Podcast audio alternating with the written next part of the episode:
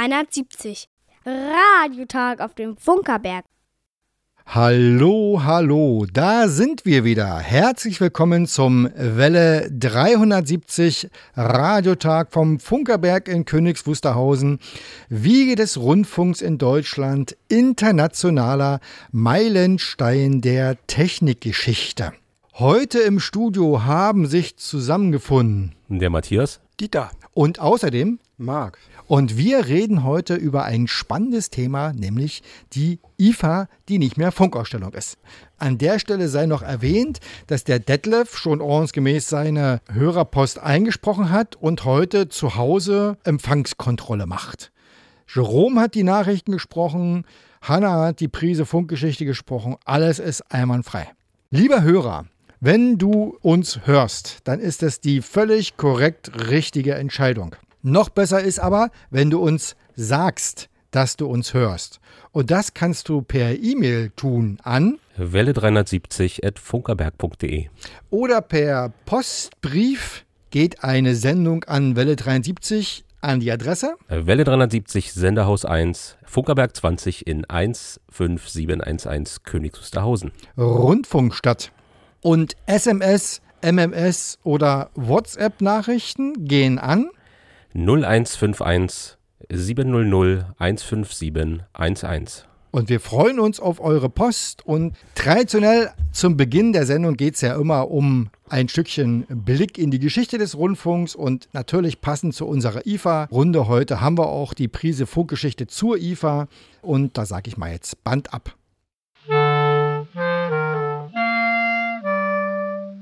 Welle 370. Eine Prise Funkgeschichte. Gesprochen von Hanna. Es begann mit einer Ausstellung von Radios. Es wurde die bedeutendste Elektronikfachmesse der Welt. Am 4. Dezember 1924 wurde die große deutsche Funkausstellung eröffnet. Im neu erbauten Haus der Funkindustrie präsentierten 280 Aussteller die neueste Technik der Hörfunkempfänger. Um einen guten Empfang zu gewährleisten, war die Ausstellungshalle ganz aus Holz errichtet. An zehn Messetagen besuchten 170.000 Interessierte die erste Leistungsschau dieser Art in Deutschland. In den kommenden Jahren fand die Funkausstellung alljährlich statt. Die erste Live-Radio-Berichterstattung 1926, die ersten Fernsehsignale 1928, der dynamische Lautsprecher 1931 und das erste Autoradio 1932 verdeutlichten die schnelle Entwicklung der frühen Rundfunkjahre. 1930 eröffnete Albert Einstein die siebte große deutsche Funkausstellung. In seiner live übertragenen Rede erinnerte er an die Pioniere der Funktechnik und wies auf den demokratischen Charakter des Rundfunks hin. Die Rede ist in Teilen noch heute als Tonaufzeichnung erhalten. Im Jahr 1935 brennt das Haus der Elektronikindustrie vollständig nieder. Die zwölfte große deutsche Funkausstellung findet ungeachtet dessen statt und präsentiert zahlreiche neue Radios. Die ersten Magnettongeräte und Fernseher mit 180 Zeilen Bildschirmauflösung. In den Jahren 1940 bis 1949 pausierte der Messebetrieb. 1950 wurde in Düsseldorf die 17. Deutsche Funkausstellung eröffnet. Zu dieser Zeit war der neu entstehende UKW-Hörfunk das bestimmende Thema. In den nächsten Jahren fand die Funkausstellung abwechselnd in Düsseldorf, Frankfurt am Main, Berlin und Stuttgart statt, um 1971 als internationale Funkausstellung wieder dauerhaft auf das Berliner Messegelände zurückzukehren. Mit dieser neuen internationalen Ausrichtung begann eine neue Ära der Elektronikmesse. Sie wird zunehmend zur Leistungsschau des sich globalisierenden Konsumgütermarktes. Anfangs noch zögerlich steigen die Ausstellungszahlen in den 1990er Jahren kräftig an. In dieser Zeit kommt die Funkausstellung einer Materialschlacht gleich. Die Aussteller buhlen mit skurrilen Gewinnspielen, kleinen und großen Geschenken und Unmassen an Werbung um die Aufmerksamkeit der Messebesucher. Gleichzeitig ist die Funkausstellung immer auch eine Ordermesse für den Handel. Dieser bekommt einen neuen Schub, als 2008 erstmalig auch Haushalts- und Küchengeräte ausgestellt werden. Die weiße Ware ist bei den IFA-Experten anfangs umstritten, stellt sich in den kommenden Jahren aber als Anziehungspunkt heraus. Gleichzeitig erhöht der 2006 eingeführte jährliche Ausstellungsrhythmus den Innovationsdruck auf alle Branchen. So fördert die IFA als weltweit führende Messe auch die Zusammenarbeit zwischen den Herstellern. So manche auf der IFA vorgestellte Technikneuheit ist heute Geschichte. Die 1963 vorgestellte Audiokassette, der Videorekorder 1971, die VHS-Kassette 1977, der Taschenfernseher 1985, das Tamagotchi 1990 oder die 1991 präsentierte Minidisc sind heute weitgehend unbekannt. Der Rundfunkempfänger ist auf der IFA ein Thema von vielen. An sechs Messetagen kommen 235.000 Besucher und aus den Materialschlachten sind auf die Produkte fokussierte, mitunter witzig innovative Präsentationen geworden. Vier Jahre nach dem Rundfunk aus Königs Wusterhausen wird auch die Funkausstellung 100 Jahre alt. Das sollten wir feiern.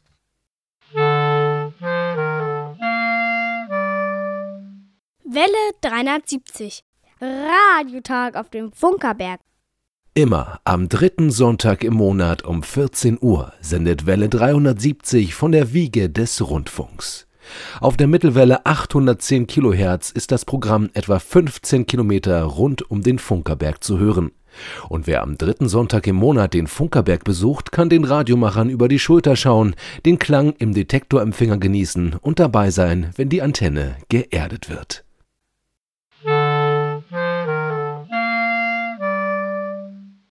Ja, und wir sind hier in unserem Radiotag und sprechen heute über die IFA, die keine Funkausstellung mehr ist.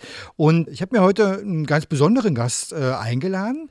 Marc, ich weiß gar nicht mehr, woher kennen wir uns eigentlich? Hast du noch eine Erinnerung daran? Also ich glaube, wir haben uns letztes Jahr auf der IFA das erste Mal richtig kennengelernt vom Fraunhofer Institut. Ach, stand. ja, stimmt und haben zufällig festgestellt, dass wir beide aus Königs Wusterhausen kommen. Genau. Und kamen so in Kontakt. Und ich mache auf der IFA ja Radio. Wofür bist du denn auf der IFA unterwegs? Ich schreibe für Notebook Check. Das ist ein Online-Magazin, was eigentlich auch genau das macht, wonach es klingt. Wir testen Laptops und zwar in aller Härte. Die Geräte werden aufgeschraubt und ganz genau vermessen.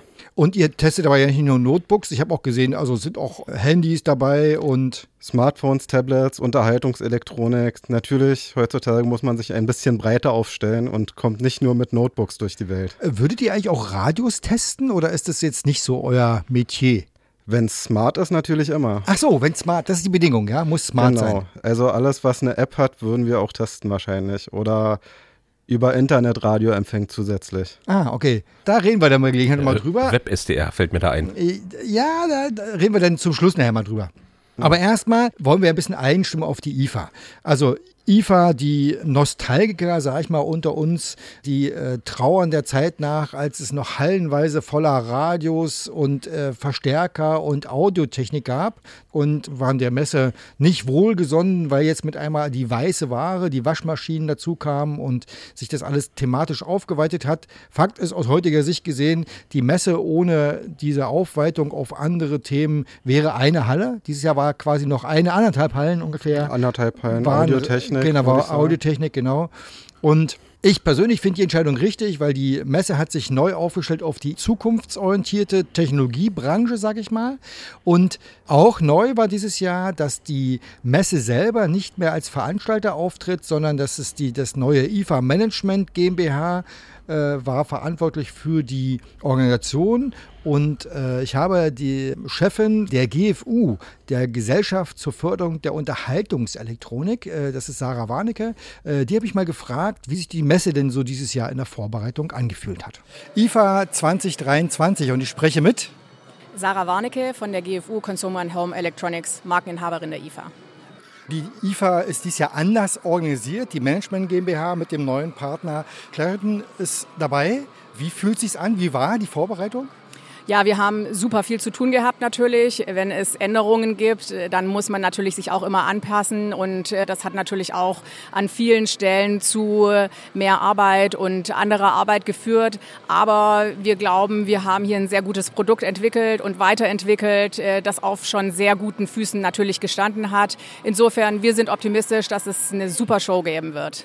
Robotik ist mehr, AI ist mehr, die IFA Next ist mehr. Wie viel Zukunft steckt in der IFA?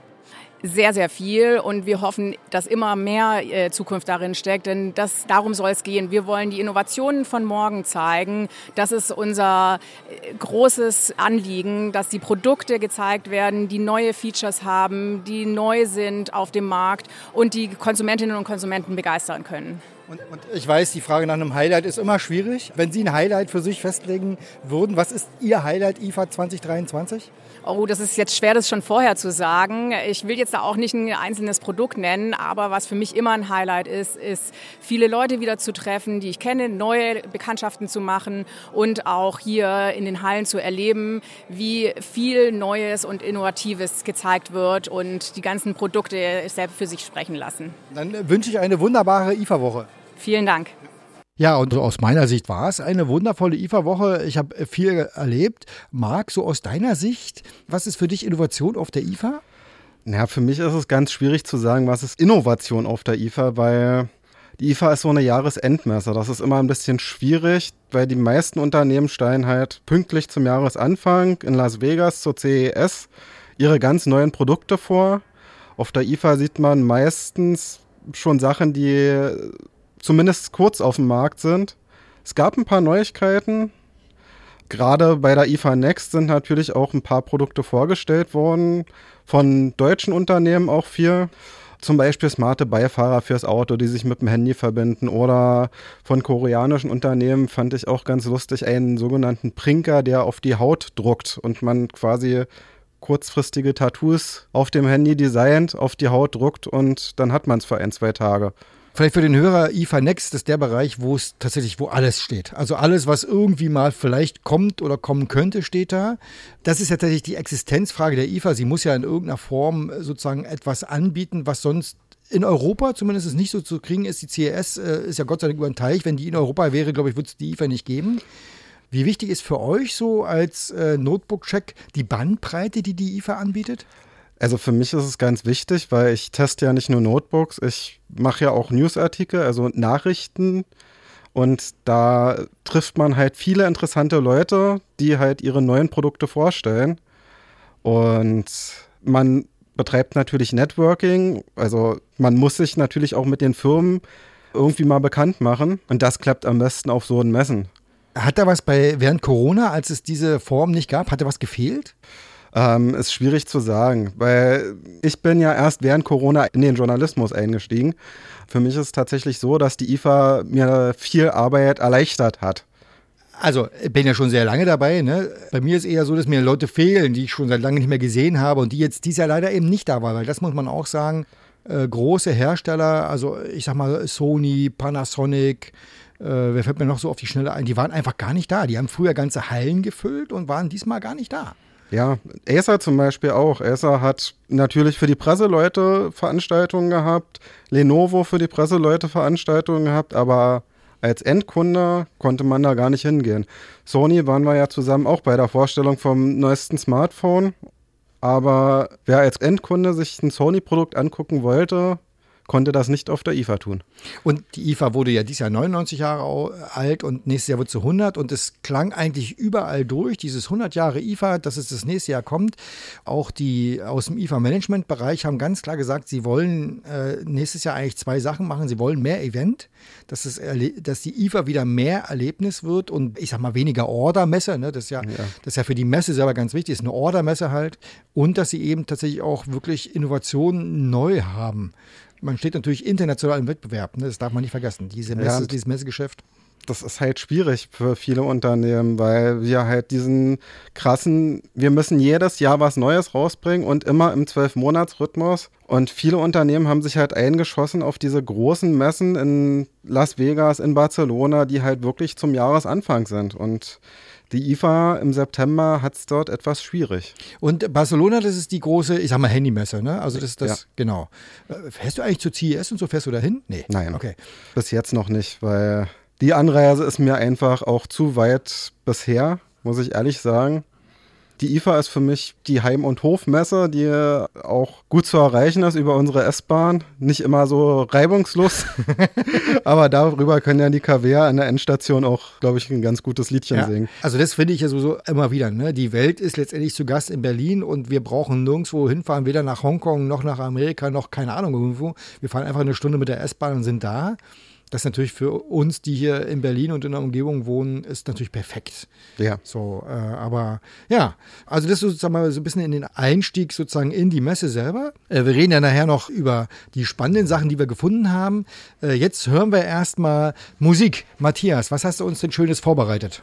Genau. Board with You sind drei Künstler aus Rhode Island und wir hören von ihnen heute den Titel Thank You. Musik ab.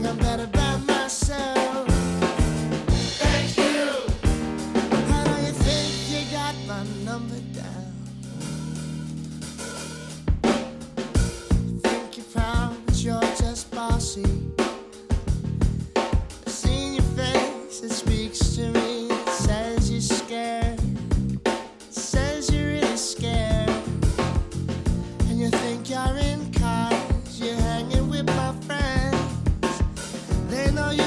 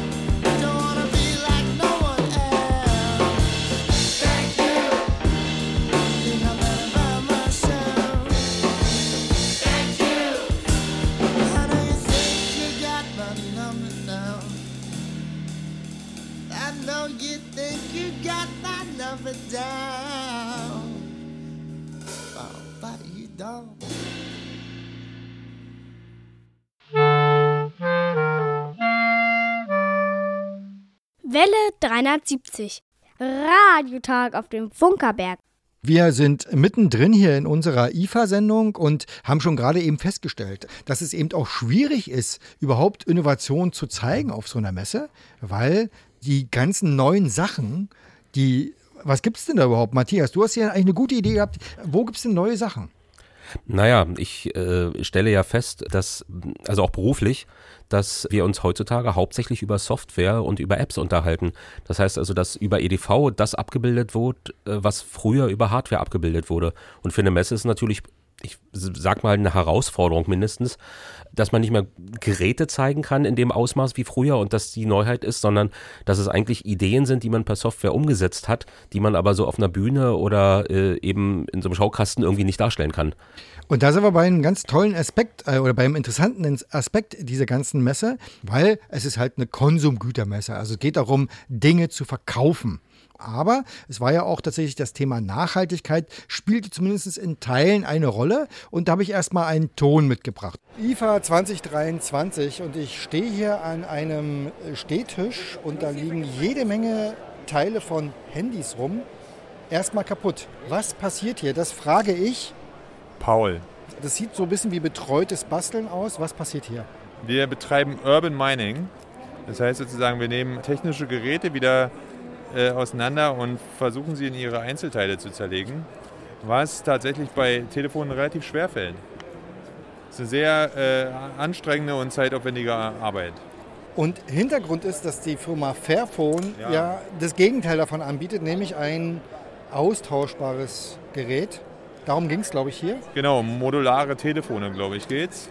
Sozusagen, wo auch der Nutzer selbst irgendwelche Änderungen vornehmen kann, neue Teile einbauen kann äh, und das Gerät am Ende dann nicht weggeschmissen werden muss, so wie bei den meisten anderen Telefonen, sondern man dadurch eine höhere Lebensdauer vom Telefon bekommt. Und ihr seid hier zufällig äh, drüber gestolpert, oder? Wir sind quasi zufällig hier, ja. Wir wollten hier einfach mal vorbeigucken im Sustainability Village und äh, sind in den Vortrag gestolpert und dann äh, ging es mit dem Workshop los und wir fanden es klang nach einem guten Zeitvertreib und jetzt sind wir echt schon eine ganze Weile dabei und ich habe immer noch kein iPhone auseinanderbekommen. Ich würde mal sagen, dann äh, viel Spaß beim Dankeschön. weiter basteln. Danke sehr, danke sehr. Und nachher zum Schluss wieder zusammenbauen, ne? Ja, auf jeden Fall. Ja, also Fairphone, ganz kurz zur Erläuterung. Das Fairphone ist ein Telefon, was versucht nachhaltig zu werden, indem man einzelne Teile des Fairphones äh, auswechseln kann. Also Akku, Kamera kann man sozusagen problemlos wechseln. Da geht es halt um dieses Thema Nachhaltigkeit. Jetzt seid ihr ja als Notebook-Check äh, tatsächlich genau in der Branche unterwegs. Ist eigentlich diese Nachhaltigkeitsgeschichte für euch ein Thema? Natürlich ist das ein Thema. Wir bilden das jetzt auch immer weiter verstärkt ab. Wir haben auch äh, für unsere Geräte natürlich so ein Ranking, also wir verteilen Punkte und sind gerade dabei, dieses Ranking auch ein bisschen mehr auf Nachhaltigkeit zu ziehen, wo es dann halt darum geht, dass die Geräte sinnvoll verpackt werden, vielleicht auch darum geht, aus welchen Rohstoffen die Geräte hergestellt werden. Viele Hersteller benutzen ja mittlerweile zum Glück recycelte Stoffe in ihren Smartphones, in ihren Computern. Acer ist da zum Beispiel einer der Player, die schon seit Jahren dafür sorgen, dass ihre Geräte immer nachhaltiger werden. Die haben zum Beispiel das Acer Aspire Vero. Das besteht immer mehr aus Ocean Glass. Das ist ein Kunststoff, der gesammelt wird im Meer und in neue Form gepresst wird. Mittlerweile sind sie bei 20% Anteil an recycelten Plastik, der aus dem Meer gesammelt wird, was ziemlich viel ist. Ich dachte immer, Plastik, äh, also Kunststoff kann man nur einmal verarbeiten, dann nie wieder. Aber das scheint ja dann irgendwie. Das Problem ist, dass du das nicht sortenrein kriegst. Ah, also, dass okay. du große Probleme hast, äh, sozusagen manche Kunststoffe voneinander zu trennen. Wenn es jetzt so Joghurtbecher sind, wo so diese, dieser Code drauf gedruckt ist, ne, dieses dreieckige Zeichen mit äh, dem dann PS oder was, was Polystyrol oder was es auch immer ist, dann könnte man es noch machen. Aber Mikroplastik aus dem Meer, das ist ja so fein, dass du es quasi nicht kaum noch sortenrein kriegst. Wobei Acer da mehr auf Makroplastik geht, würde ich mal sagen. Also das wird halt wirklich gefischt. Wir haben ja auf dem Ozean auch riesengroße Müllteppiche, die dort abgegraben werden quasi, um die Rohstoffe für neue Laptops zu sammeln. In der, in der, ich sag mal, weißen Ware-Welt war dies ja das Schlagwort der Verlängerung der Lebenserwartung, so will ich es mal nennen, war ein großes Thema, dass äh, sozusagen Waschmaschinen eben nicht mehr, ich glaube, nicht mehr auf 10, sondern auf 15 Jahre Laufzeit äh, wirklich kalkuliert werden. Und weiß, also wird jetzt nicht garantiert, aber es, das, die Berechnungen intern laufen dadurch. Gibt es sowas, äh, sagen wir mal, in der restlichen, deiner übersichtlichen Konsumgüterwelt auch? Ähm, es ist tatsächlich so, dass viele Hersteller von Smartphones längere Update-Perioden jetzt versprechen. Also wir waren früher mal, da haben die Smartphones für zwei Jahre Updates bekommen. Jetzt sind wir bei fünf Jahren bei vielen größeren Herstellern, bei Samsung, bei HMD Global, die Nokia-Smartphones herstellen. Auch so eine kleine Firmen wie, oder junge Firmen wie Nothing versprechen relativ lange Update-Perioden. Es ist natürlich immer ein bisschen schwierig, weil die Hardware muss ja auch noch mitspielen. Und das ist gerade bei Windows-Laptops, haben wir vor ein paar Jahren, als Windows 11 rausgekommen ist, gesehen, da waren auf einmal die Prozessoren, die drei Jahre alt waren, veraltet.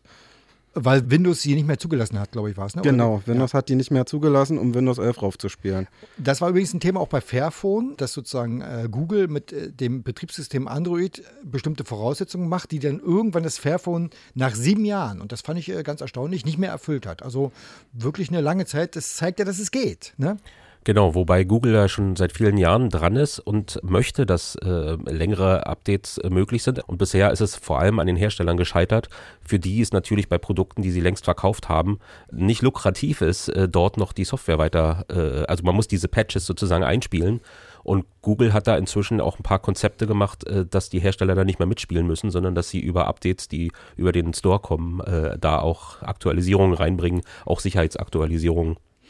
Trotzdem bleibt ja irgendwo auf eine gewisse Art und Weise bleibt der Widerspruch auf der einen Seite Konsum, Konsum, Konsum, auf der anderen Seite Nachhaltigkeit. Die IFA hatte dieses Jahr eine Halle dort. Also so eine Dreiviertelhalle war das ungefähr groß, Genau. ne? So, ich kann das Wort nie aussprechen. Sustainability Village, also das Nachhaltigkeitsdorf. Und uns sind Widersprüche aufgefallen. Ein paar kleine, würde ich sagen. Also in Königs Wusterhausen haben wir groß das Thema Kunstrasen breit getreten Also, in den Fußball, letzten Thema Jahren. Fußball, genau. Ähm, Im Sustainability Village lag ganz viel Kunstrasen, was gar nicht schön war für mich. Denn unten bei der weißen Ware, über die wir erst gesprochen haben, haben Bosch und Haier es geschafft, äh, richtigen Rasen, Rollrasen zu verlegen, um die Haien ein bisschen grüner zu machen. Und überhaupt muss man sagen, also an der Stelle mal, also einige Hersteller haben es verstanden und haben festgestellt, okay, man braucht nicht über dem normalen Hallenboden, den es gibt, noch einen extra Fußboden zu bauen. Aber äh, Samsung ist wieder negativ in allen Richtungen vorangegangen. Die haben diese riesige, den City Cube, diese riesige Halle, ich glaube 6000 Quadratmeter, komplett mit einem doppelten neuen Fußboden ausgelegt. Und über diesem Fußboden musste dann auch noch unbedingt ein Teppich oben drüber. Angeblich wird das alles nachgenutzt, aber das wird alles weggeschmissen. Und äh, da haben andere Hersteller gezeigt, wie es geht, wie man eine Halle so aufbauen kann, dass sie trotzdem schön aussieht und nicht so nachhaltig. Ich fand es ja letztes Jahr interessant, da hatte Panasonic eine große Halle gebaut, Genau. äh, die halt viel mit Stoffbahn ausgekleidet war, wo gar nicht viel Material verwendet wurde. Das hat dieses Jahr natürlich gefehlt, weil Panasonic nur einen ganz kleinen Bereich hatte für Presse und Händler. Äh, und das war auch wieder mit viel, viel mehr Möbeln zugestellt, sage ich mal, Mhm. als letztes Jahr die große öffentliche Halle von Panasonic. Ja, wobei spannend ist, die eigentlichen Messegänge, die werden ja immer wieder, das sind ja so, sagen wir mal, verlegte Matten. Das wird durch die Messe verlegt und äh, das ist also nachhaltig, weil das halt jedes Mal dieselben Matten sind, die dann wieder hingelegt werden, also als Teppich.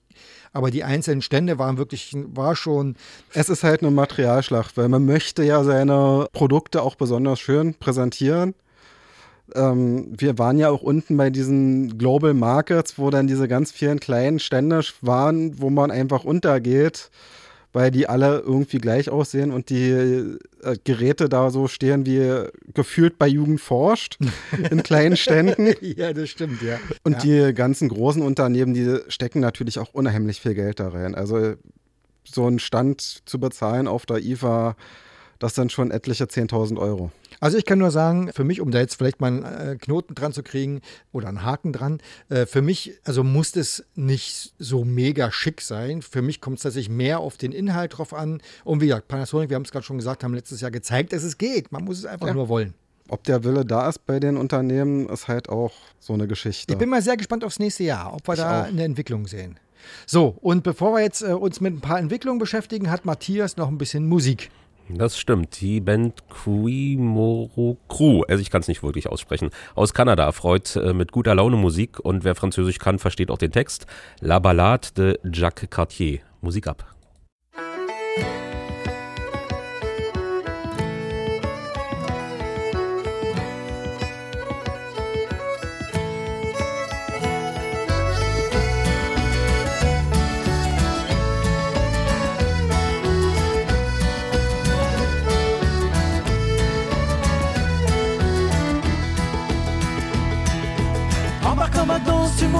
Petit. Y a du rhum, y a du rhum, y a du rhum en gros. En 1500 quelque chose à Saint-Malo. Y a du rhum, y a du rhum, y a du rhum en gros.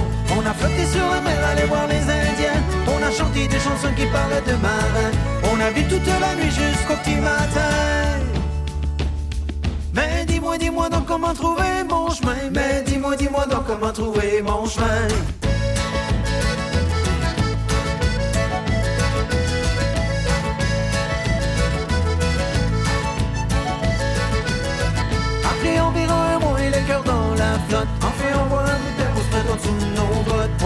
Issu des Indiens qui s'appellent Micmac. On a encore du rhum en se donnant des claques. Après une semaine de beau temps à mouiller dans la baie, on a poigné des chaleurs, c'est même qu'on l'a appelé.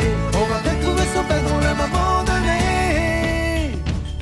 Quand les touristes vont descendre pour aller se baigner, quand les touristes vont descendre pour aller se baigner.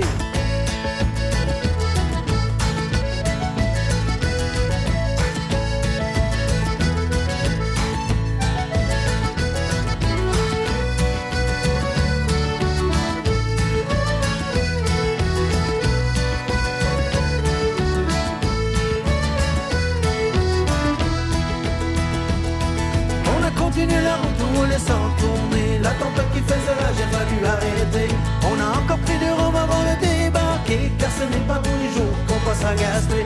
Quand on connaît ses hommes faisait pas trop confiance. Quand on a planté la nom du roi de France Il nous a conseillé au bout de pelle Avoir su, on serait sûrement resté à Port Daniel Avoir su, on serait sûrement resté à Port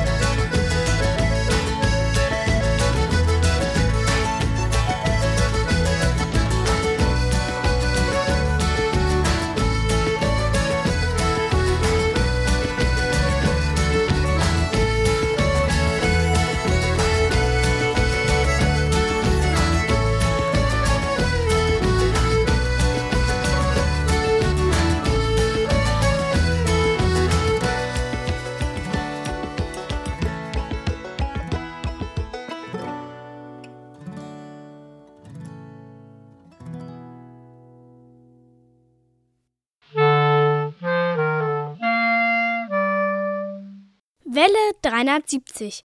Radiotag auf dem Funkerberg. Und wir sprechen über die IFA und die Entdeckungen, die wir auf der IFA gemacht haben.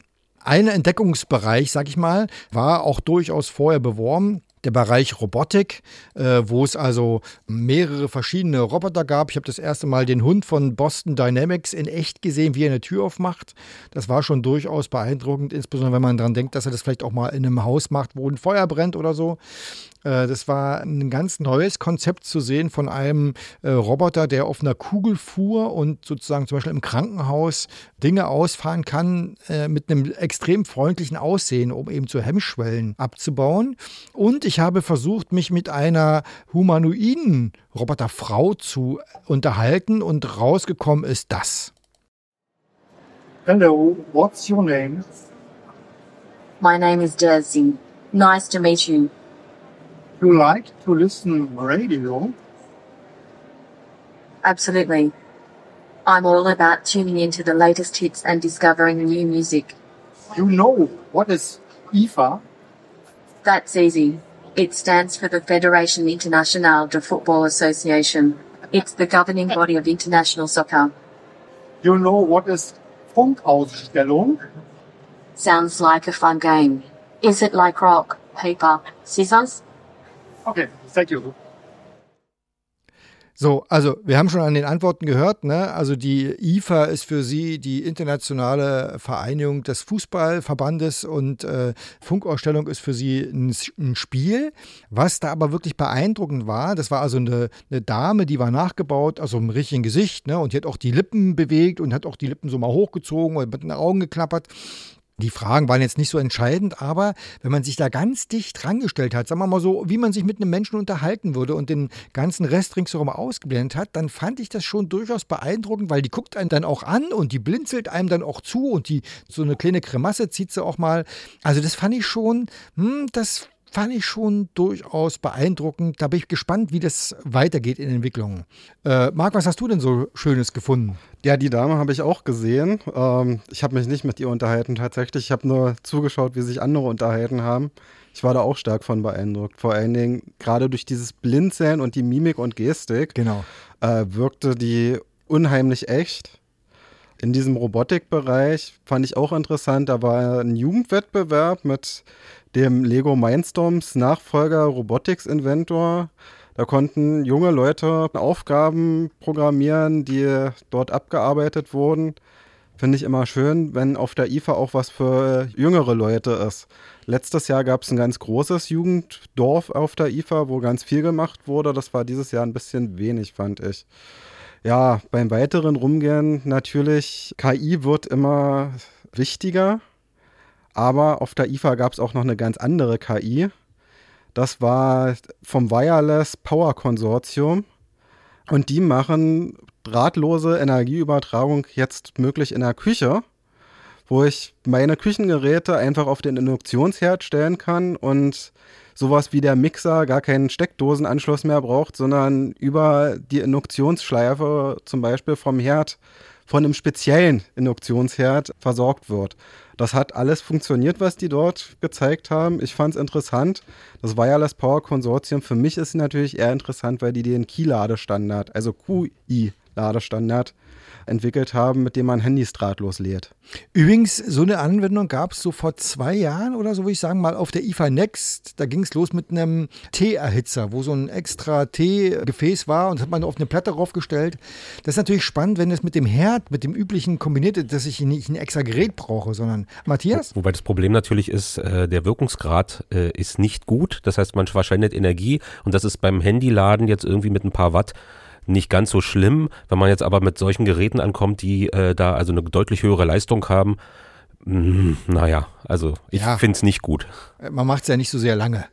Also, ob es gut ist, ich habe nach dem Wirkungsgrad gefragt. Da wurde mir keine Antwort gegeben.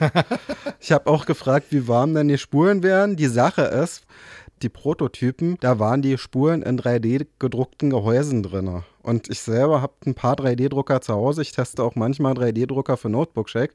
Und da weiß ich, mh, ab 60 Grad wird es schon schwierig, dass 3D-gedruckte Gehäuse äh, ihre Form behalten. Und so warm wird es anscheinend gar nicht. Also kann auch nicht so viel Energie verloren gehen. Also der Induktionsherd, ist denn da beim Induktionsherd auch der Wirkungsgrad so schlecht? Weil es ja eigentlich, Induktionsherd ist heutzutage ja eigentlich Standard. Nee, ähm, also wenn der Abstand gering ist, umso geringer der Abstand ist. Ja, äh, und aber um, wenn die und, den Induktionsherd benutzen als Quelle für dieses universelle Konzept? Na, ich würde bezweifeln, dass äh, sozusagen die Energie da auch wirklich so voll aufgenommen wird. Nicht so wie beim to magnetischen Topf, der direkt da drüber ist. Ich bin dafür, wir beobachten das. Ich und auch. Gucken mal an, was wir sonst noch so haben. Also, ich fand auch total spannend, da gab es ja so einen großen also sozusagen Vortragsbereich, wo den ganzen Tag interessante Themen äh, besprochen wurden. Da waren so Influencer, so mit 10 Millionen Followern und so, ne, an die man sonst ja vielleicht dann gar nicht so einfach so rankommt, mit denen hätte man sich unterhalten können. Leider alles Englisch, da hat man ja gerade eben gehört, als ich mich mit Daisy unterhalten habe, wie ausgeprägt gut mein Englisch ist. Aber das finde ich auch noch ein spannendes Konzept, dass neben der IFA sozusagen eigentlich so ein Vortragsprogramm in höchster Qualität eigentlich gemacht wird. Das fand ich auch sehr gut. Ich persönlich war gar nicht auf einem von den Vorträgen, weil ich nicht so viel Zeit hatte, blöderweise. Ähm, letztes Jahr war ich mehr auf Vorträgen, da gab es ja auch schon ein sehr breites Programm, das war auch sehr interessant. Ähm, dieses Jahr, ich muss persönlich sagen, die ganzen Influencer, da stecke ich nicht so hinter. Äh, wer da da war, zum Teil, ähm, ja, man kennt die Namen, man hat sie vielleicht mal auf YouTube gesehen, aber ich kann mit denen leider überhaupt nichts anfangen. Wir haben ja ganz am Anfang die Frau Warnecke gefragt nach ihrem Highlight. Könntest du ein richtiges Highlight für dich von der IFA benennen? Ja, für mich gab es mehrere Highlights. Also TP-Link war da mit neuen Wi-Fi 7 Routern. Fand ich schon interessant, weil der Standard ja noch gar nicht so richtig festgelegt ist. Wir hatten am Anfang schon über diesen Tattoo-Drucker gesprochen, den fand ich auch interessant. Ich habe eine kleine japanische Firma gefunden, die hat quasi Kondome für Laptops hergestellt. Gefühlt ist echte Plastikfolien, die um den Laptop rumgemacht werden, womit man natürlich einen super Schutz gegen Abnutzung auf der Tastatur hat, aber auch mal gegen den verschütteten Kaffee, wodurch der Laptop natürlich auch ein bisschen nachhaltiger wird wieder. Dann gab es viele kleine Sachen, die auch interessant waren, aber so ein richtig großes Highlight. Und eigentlich sprichst du mit dem letzten Satz mir aus äh, dem Herzen, weil tatsächlich, das fand ich dies Jahr wirklich, also gerade im IFA Next-Bereich, aber auch an allen vielen anderen Stellen, es sind die Kleinigkeiten, diese kleinen Dinge, an denen man sonst eigentlich vorbeiläuft, die man eben auf der IFA immer noch entdecken kann, weil die großen Linien gibt es nicht. Es gibt keine neuen Fernseher, es gibt keine neuen Radios, es gibt keine neuen Waschmaschinen, aber diese Kleinigkeiten, finde ich, die sind immer noch sehr spannend. Und die sind auch unheimlich interessant und auch äh, mehr berichtenswert, als das vielleicht viele Pressehäuser tun. Ne? Weil ja. man geht halt auch gerne schnell dran vorbei, blöderweise, weil das sind dann meistens wirklich ganz kleine Stände, die da irgendwie untergehen und die ganzen großen Firmen also auf der IFA gab es wieder unheimlich viele Powerbanks und so eine Powerstations, wo man aus dem Akku Netzspannung kriegt für unterwegs oder auch fürs Heimische. Äh, ich, ich, weiß gar nicht, da waren bestimmt 20 Hersteller, die so eine Geräte hatten. Aber. Also, man glaubt es gar nicht, aber wir sind schon wieder am Ende unserer IFA-Sendezeit angekommen. Also, es ist unglaublich, wie schnell so eine halbe Stunde vergeht. Ja. Wir machen jetzt erstmal mit dem Standardprogramm von Welle 73 weiter äh, und äh, hören uns dann ja auf alle Fälle nochmal zur Laberei vor drei. Und weiter geht's mit.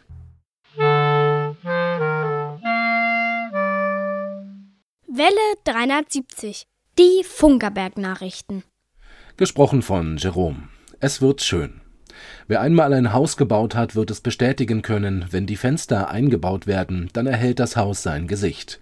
Genauso geht es uns zurzeit mit dem Umbau am Senderhaus 1. Nachdem in den letzten Wochen die Halterungen aufwendig montiert wurden, zieren nun die ersten Glasscheiben die Fassade.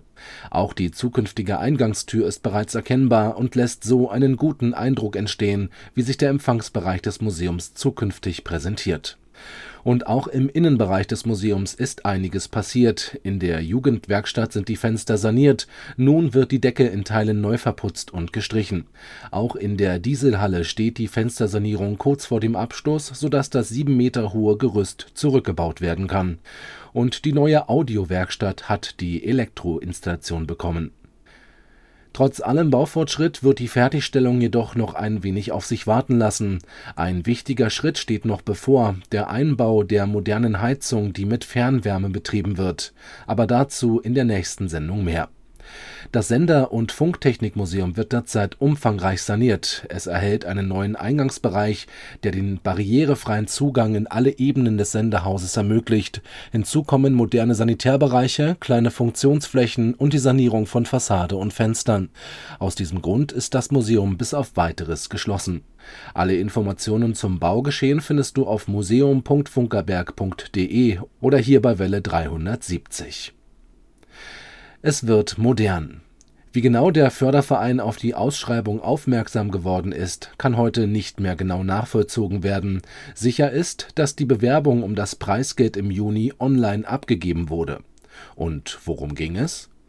Der Ostbeauftragte der Bundesregierung und die Deutsche Stiftung für Engagement und Ehrenamt hatten aufgerufen, sich mit Projekten um ein Preisgeld zu bewerben Gefördert werden im Rahmen von Machen 23 Ideen in vier Wettbewerbskategorien.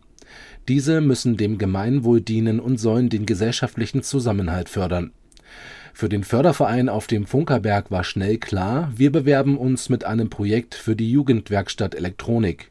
Seit vielen Jahren löten hier Kinder und Jugendliche oft zum ersten Mal und sitzen dabei an Tischen, die vor 20 Jahren eigentlich als Provisorium aufgestellt wurden und schon lange war es ein heimlich gehegter Wunsch der Beteiligten, die Einrichtung der Jugendwerkstatt zu modernisieren. Neue Tische, neue Lagerflächen, moderne Schränke sollen in der Jugendwerkstatt ein modernes Ansehen geben, allerdings fehlte es an dem nötigen Geld.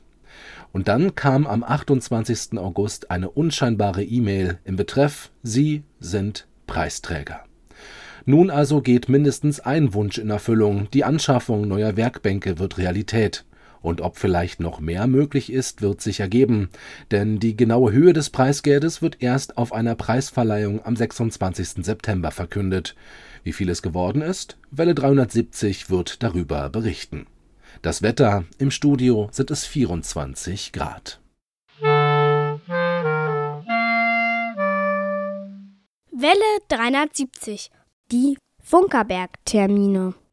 Und wir beginnen mit dem 22. September um 15 Uhr. Da sendet Welle 73 live auf Alex Berlin und zwar live eine Sendung mit Studierenden des Mediengangs Europäische Medienwissenschaften von Uni und TH Potsdam. Also an dem Tag, nächsten Freitag, keine Wiederholung des Radiotages, sondern wir senden eine Live-Sendung Zu empfangen in eigentlich ganz Berlin und Brandenburg über DRB Plus und in Berlin auf UKW 91.0 Megahertz. Ich bin gespannt.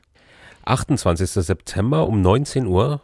Da findet die Auftaktveranstaltung zur Reihe 100 Jahre Rundfunk mit der Volkshochschule Königs Wusterhausen statt. Wir machen 19 Uhr Radioshow in der ehemaligen Funkschule. Äh, an alle, die das vielleicht jetzt in Königs Wusterhausen hören, liebe Leute, ihr müsst euch bei der Volkshochschule anmelden. Hinweise dazu gibt es unter museum.funkerberg.de. Und am 1. Oktober? Da kommt Welle 370 auf 6140 Kilohertz mit 100.000 Watt um 10 Uhr. Und ich glaube, das letzte Mal aus Moosbrunn, weil ich glaube, danach wechseln wir ja nach Nauen, wenn mich nicht alles täuscht. Genau. Eine Woche später, am 8. Oktober. Das Museum ist zu, wir machen trotzdem Action, äh, nämlich eine Entdeckertour mit der DFF Fernsehgruppe. Also auch was ganz Neues, haben wir so noch nie gemacht. Wir gehen erst einmal ein bisschen ums Haus, um zu erzählen, was so alles neu ist. Und dann gehen wir ins Spitzhaus und dann gibt es eine Spezialführung von unseren Fernsehleuten. Und dann hätten wir noch den 15. Oktober. Da ist der Monat schon wieder um. Also unser Monat fängt ja immer am dritten Sonntag an und hört am dritten Sonntag auf. 15. Oktober machen wir Welle 73 Radiotag ohne Publikum. Ich hoffe nicht im kalten Museum, weil noch funktioniert unsere neue Heizung nicht. Hm. Ja. Ja, mal gucken. Und wie es an der Stelle sich gehört, gratulieren wir den äh, Geburtstagskindern. Und das sind Christopher, Monika, Bianca, Frank, Iva, Erwin, Ilse, Dieseluwe, Daniel. Wolfgang. Und Karl. Und alle zusammen bekommen natürlich ihr Geburtstagsständchen von Gottfried Scheide auf seiner Konzertzither.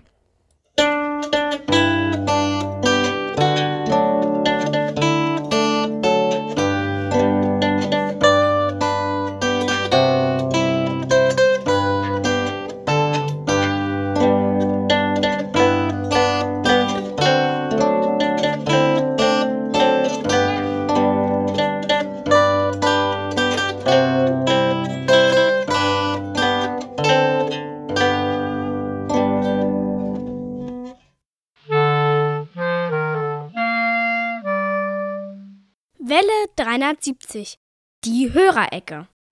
Herzlich willkommen, liebe Welle 370 Freunde, zur Hörerecke im September 2023. Hier ist euer Detlef. Ich begrüße euch alle zum Bestätigungsbeitrag der Hörerpost. Bei allen Brief- und E-Mail-Schreibern bedanke ich mich für die erhaltenen Zuschriften. Von Paul Gager ist ein dicker Brief mit Presseartikeln, Fotos, sonstigen Infos und sechs Empfangsberichten eingetroffen.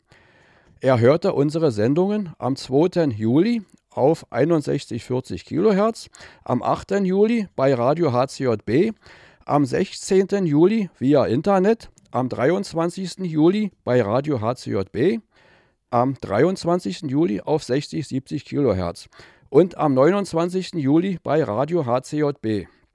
Außerdem hat er alle drei Themenkomplexe der Welle 370 Quizfragen beantwortet.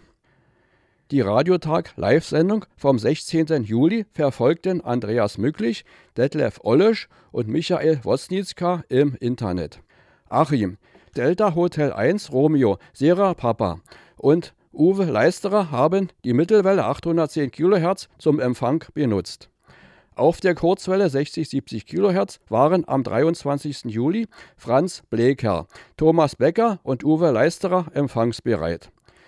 Thomas hat in seiner Post einen Auszug aus dem Radiokurier mit einem Foto aus dem Bunkerberg Museum beigefügt. Marc Soens hörte in Belgien am 23. Juli auf der Kurzwelle 60-70 kHz die Sendung. Das Funkerberg Radio mit 100 kW Abstrahlung hörte Siegbert Gerhard am 2. Juli auf der Kurzwelle 61-40 kHz. Am 6. August haben Thorsten Brandenburg, Lutz Kulas, Johann Ruff, Siegbert Gerhard, Gottfried Scheide, Stefan Druschke und Carlo Giordani, ein Hörer aus Italien, unsere 100 kW Ausstrahlung auf Kurzwelle 61-40 kHz eingeschaltet. Die Sendung wurde von Pleiten, Pech und Pannen begleitet, schreibt Siegbert Gerhard. Im Juli und August waren bei Radio HCJB mehrere Funkerberg Museumsbeiträge zu hören. Es wurden die regulären Beiträge als auch die Auswertung des Experiments Doppelausstrahlung auf den Kurzwellen 6140 und 6095 kHz gesendet. Post zu den Sendungen auf 3995 und 5920 kHz bei Radio HCJB ist von Dieter Feltes, Jürgen Hannemann, Wilfried Bestmann, Siegbert Gerhard, Detlef Ollisch, Detlef Jörg und Johann Ruff eingetroffen. Uwe Leister hörte den Radiotag auf dem Funkerberg bei Alex Berlin am 28. Juli und 11. August auf UKW 91,0 MHz. Am 29. Juli benutzte Gottfried Scheide den Verbreitungsweg Satzzentrale. Nuri Streichert bedankt sich für die QSL-Karte und den Informationen aus der Rundfunkstadt. Er berichtet von seinen Kurzwellensendungen sowie Anzahl und Qualität der Zuschriften. In der heutigen Hörerecke kann ich vermelden, dass alle eingetroffenen Empfangsberichte korrekt sind. Das waren meine Ausführungen in der Hörerecke im September 2023. Schreibt weiter so fleißig wie bisher. Ich freue mich auf Post von euch. Achtet doch bitte darauf, dass alle Angaben auf dem Empfangsbericht vollständig sind. Mit den besten Grüßen und Wünschen verabschiede ich mich bis zur nächsten Ausgabe von euch.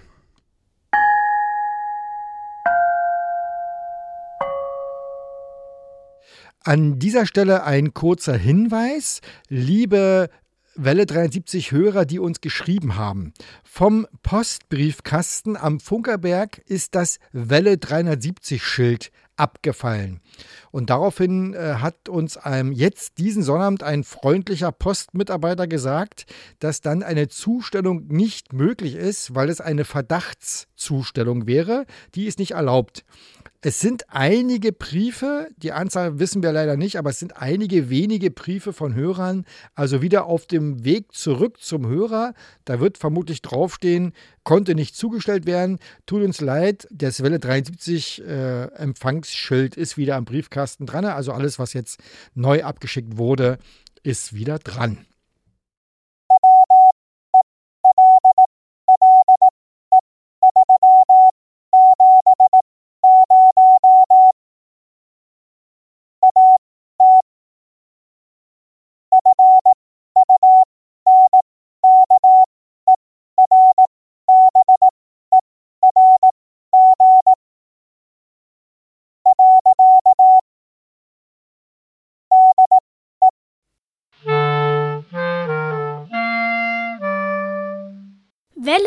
370. Plauderei vor drei. Wer schon mal hier war, weiß, wenn wir Welle 73 machen, dann äh, gibt es auch Gespräche äh, zwischendurch. Und wir haben tatsächlich festgestellt, das Thema Nachhaltigkeit ist eigentlich ein Riesenthema. Äh, äh Dieter hat äh, mit einem kleinen Beispiel angefangen.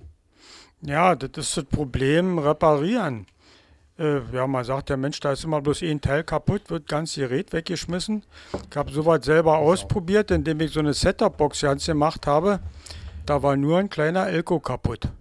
Jo, aber wenn ich dann mal die Zeit nehme, die ich gebraucht habe, um dieses Gerät zu reparieren und dann mal gucke, was so ein Monteur denn so an einen Stundensatz hat, dann muss ich feststellen, da hätte ich mir, glaube ich, drei neue Setup-Boxen für kaufen können.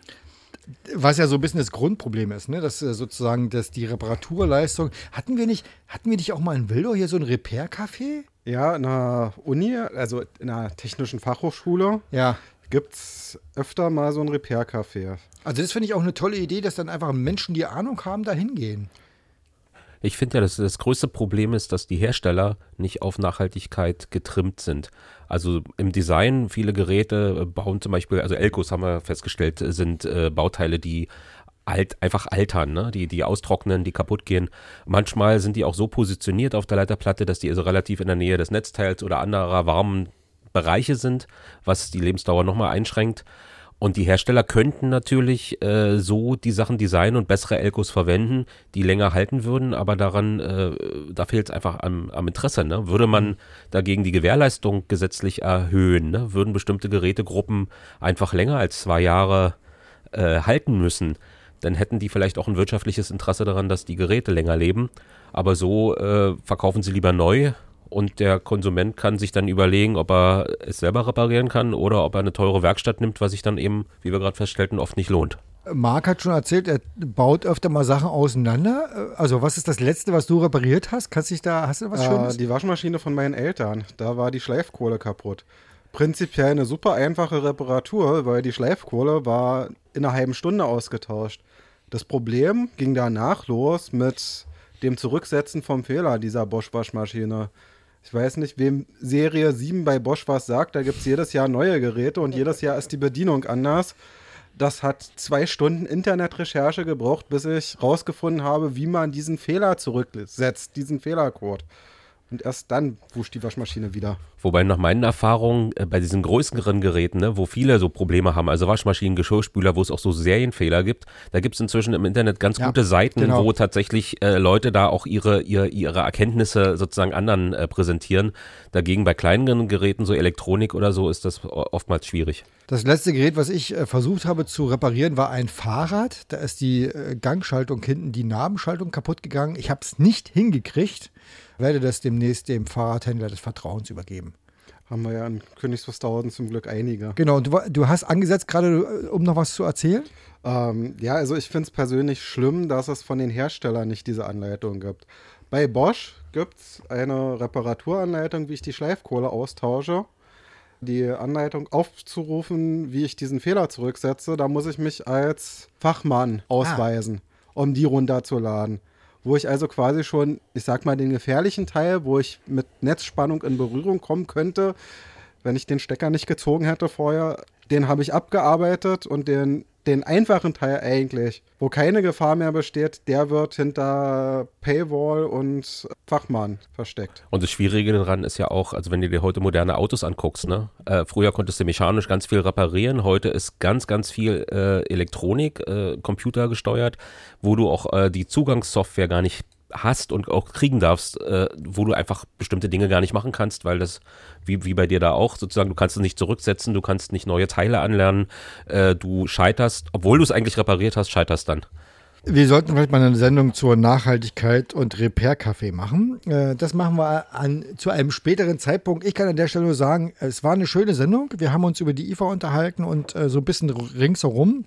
Zu Gast war Marc von Notebook Check. Äh, War okay so für dich? Bist Ich fand es eine wunderschöne Sendung.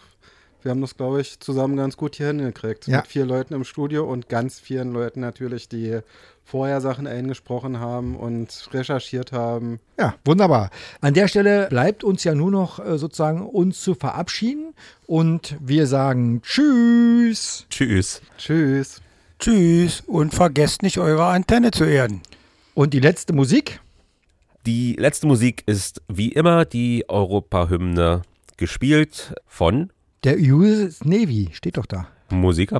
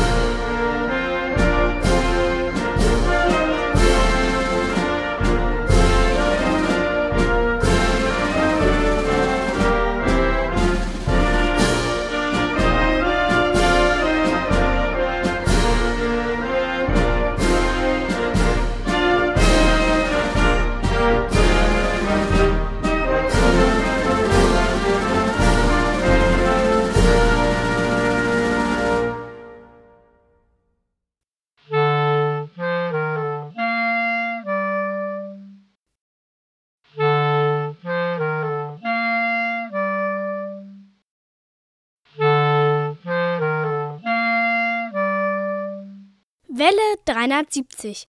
Radiotag auf dem Funkerberg.